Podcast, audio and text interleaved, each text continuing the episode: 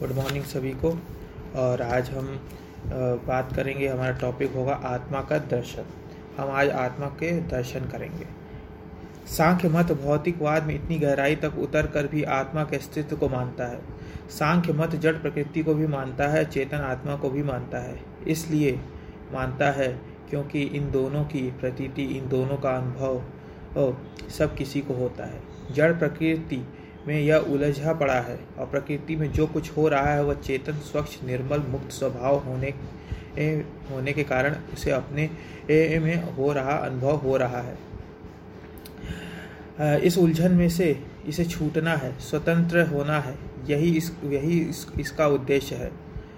लक्ष्य है। इसी को शास्त्रों ने भोग तथा अपरवर्ग कहा है। संसार में आ पड़ा है। इसीलिए इसका भोग तो कर ही रहा है। इस भोग के कारण इसके चेतन स्वच्छ, निर्मल, मुक्त स्वरूप में मलिनता आ गई है। यह चेतन होता हुआ भी अचेतन जड़ की तरह व्यवहार कर रहा है। स्वच्छ तथा निर्बल स्वरूप होता हुआ विषयों से मलिन हो गया है। सुख दुख से मुक्त होने होने पर भी संसार के बंधन में बंध गया है। अपने स्वतंत्र मुक्त रूप को भूल गया है। भोग में इस प्रकार लिपट रहे आत्मा को इन सबसे छुटकारा पाकर अपने मूल स्वरूप, रूप में आना है। अर्थात बंधन से छूट जाना है। इस छुटकारे के लिए आत्मा को उपकरण दिए गए हैं, साधन दिए गए हैं। अंतकरण, चतुष्टय, पंच, पाँचों ज्ञानेन्द्रियाँ, पाँचों कर्मेंद्रिय कर्मेंद्रियाँ, पंच तन मात्र पंच महाभूत, इन सबसे बना सूक्ष्म तथा स्थूल शरीर, ये सब उपकरण है, साधन है, जिसे, जिनसे आत्मा संसार के बंधनों में मुक्त हो सकता है। साधन ये सब ऐसे हैं जिनके दुरुपयोग से आत्मा बंधन में फंस भी सकता है, सदुपयोग से बंधन से मुक्त भी हो सकता है। इन सब उपकरणों में से मुख्य उपकरण अंतकरण चतुष्टय है। अंतकरण में भी मुख्य मन है, जिसका दुरुपयोग आत्मा को दिनों दिन भोग के गढ़े में गड्ढे में ढकेल ढकेल सकता है, जिसका सदुपयोग उससे उसे अपवर्ग के अपने मुक्त रूप में उठा ला सकता है। मन द्वारा ही आत्मा अन्य सभी उपकरणों का उपयोग करता है, क्योंकि इंद्रियादि सब उपकरण मन के अधीन ही काम करते हैं। तो फिर आत्मा, आत्मदर्शन की असली समस्या मन की ही रह जाती है। हमारा अनुभव क्या बतलाता है? हम अनुभव करते हैं कि हमारा शरीर, हमारा अनुभव और हमारा शरीर हम अनुभव करते हैं। हमारे विचार, अगर हम आँखें बंद करके बैठ जाएँ, शरीर की तरफ़ ध्यान न दें तो शरीर खो जाता है। परंतु आँखें बंद करके बैठ जाने पर भी मन के विचार बने रहते हैं। जब मैं कहता हूँ मेरा शरीर तो यह स्पष्ट है कि शरीर के पीछे कोई बैठा है जो शरीर को मेरा कह रहा है। शरीर से जुदा होकर जब मैं कहता हूँ मेरा विचार, तब तब भी यह स्पष्ट है कि विचार के पीछे विचार, अर्थात मन के पीछे मन कोई बैठा है जो विचार या मन को मेरा कहता है। अगर मैं अपने को शरीर से जुदा करके देखूँ तो मन रह जाता है। अगर मैं अपने को मन से जुदा करके देखूँ तो है जो रहता है नहीं तो मैं कैसे कहता हूँ, मेरे शरीर, मेरा मन, मेरा विचार। शरीर से जुदा हो जाने पर, मन से विचार से जुदा हो जाने पर जो शेष रह जाता है, जिसे जिसे, जिसकी मुझे अनुभूति बनी रहती है, वही आत्मा है। जब मैं एकांत में बैठ कर ध्यान करता हूँ, तब मेरे सामने विचार आते जाते रहते हैं। ये विचार मन द्वारा उत्पन्न होते हैं। अगर मैं एक एक विचार को शांत करता जाऊँ तो जो विचार आए, उसके साथ तदात्म स्थापित न करूँ। विचार जैसे आए, वैसे ही चला जाए। मैं यह न अनुभव करूँ कि मेरा, कि यह मेरा विचार है। तब विचार के शांत हो जाने पर मेरे भीतर से जो चेतना की अनुभूति बनी रह जाती है, वही आत्मा है और वही आत्मा का दर्शन है।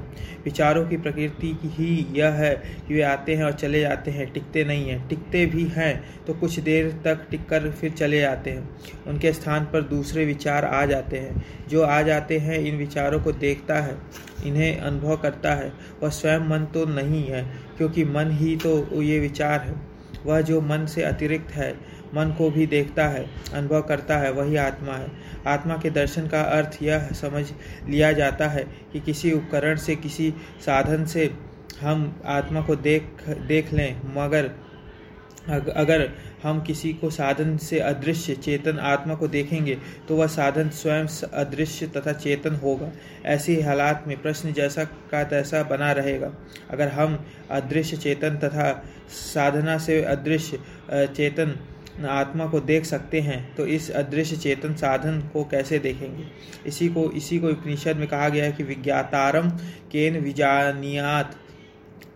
इसलिए आत्मदर्शन का अर्थ किसी उपकरण से आत्मा को देखना नहीं है। आत्मदर्शन का अनुभूति का नाम है, स्व, स्वानुभूति का नाम। है जब शरीर हट गया, मन हट गया, संकल्प विकल्प हट गया, तब अनुभव में जो कुछ रह गया, वही आत्मदर्शन है। इसी को शास्त्रकारों ने कहा है कि दीप को दीप से नहीं दिखाया जाता। दीपक की अपनी ज्योति है, उसी से दीपक का दर्शन हो जाता है। योग दर्शन से इसी भाव को व्यक्त करते हुए कहा है, तदा द्रष्टु स्वरूपे अवस्थानम। आत्मा का अपना चैतन्य रूप है, जो उस पर शरीर तथा मन के पड़े वर्दों के हट जाने पर वह चैतन्य रूप स्वयं अनुभव हो जाता है, क्योंकि तब वही शेष रह जाता है। इसे यूँ भी प्रकट कर सकते हैं। मानो आत्मा मन इंद्रियों के विषय में एक दूसरे के ऊपर परत के बाद दूसरी परत के रूप में रखे हुए हैं। इनमें से सबसे ऊपर की परत इंद्रियों के विषय, हटा ली गई। तब मन की परत रह गई।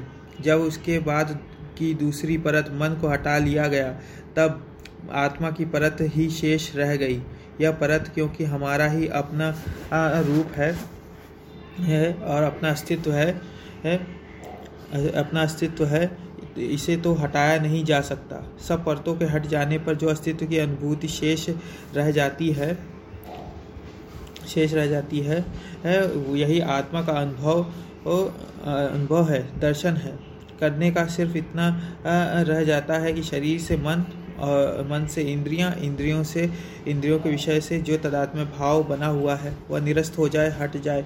उसके निरस्त निरस्त हो, होते ही हटते ही जो अनुभूति बची रह जाती है बची रह जाती है, है जो अनुभूति बची रह जाती है, है उसी का नाम आत्मा का दर्शन है। जब हम देखते हैं देखते हैं या जानते हैं, तब हमारी चेतना में जो कुछ बाहर से आया होता है, वही तो हम देखते हैं या जानते हैं। अगर चेतना में बाहर से जो कुछ आया है, उसे छीन लें, तब हम चेतना शून्य तो नहीं हो जाते। तब भी हमें अपने होने की अनुभूति तो रहती ही है। यह अनुभूति ही आत्मबोध है, आत्मदर्शन है। जब तक हम हम दूसरे को देख रहे हैं, तब तक अपनी तरफ़ से परान्मुख होते हैं। जब दूसरों को देखना छोड़ देते हैं, तब जो रह जाता है, वही अपना आत्मा है। इसी भाव को व्यक्त करते हुए ईशा उपनिषद में कहा गया कि हिरण्यमयन पात्रेण सत्यस्यापीति पिहितम मुखम तत्व पुषण अपावृणु सत्य धर्माय दृष्टाय। कल्पना कीजिए। कल्पना कीजिए कि आप, आपकी एक एक इंद्रियों, इंद्री को आपसे अलग कर दिया गया। हाथ काट दें, तब भी बोध होता है कि आप हैं।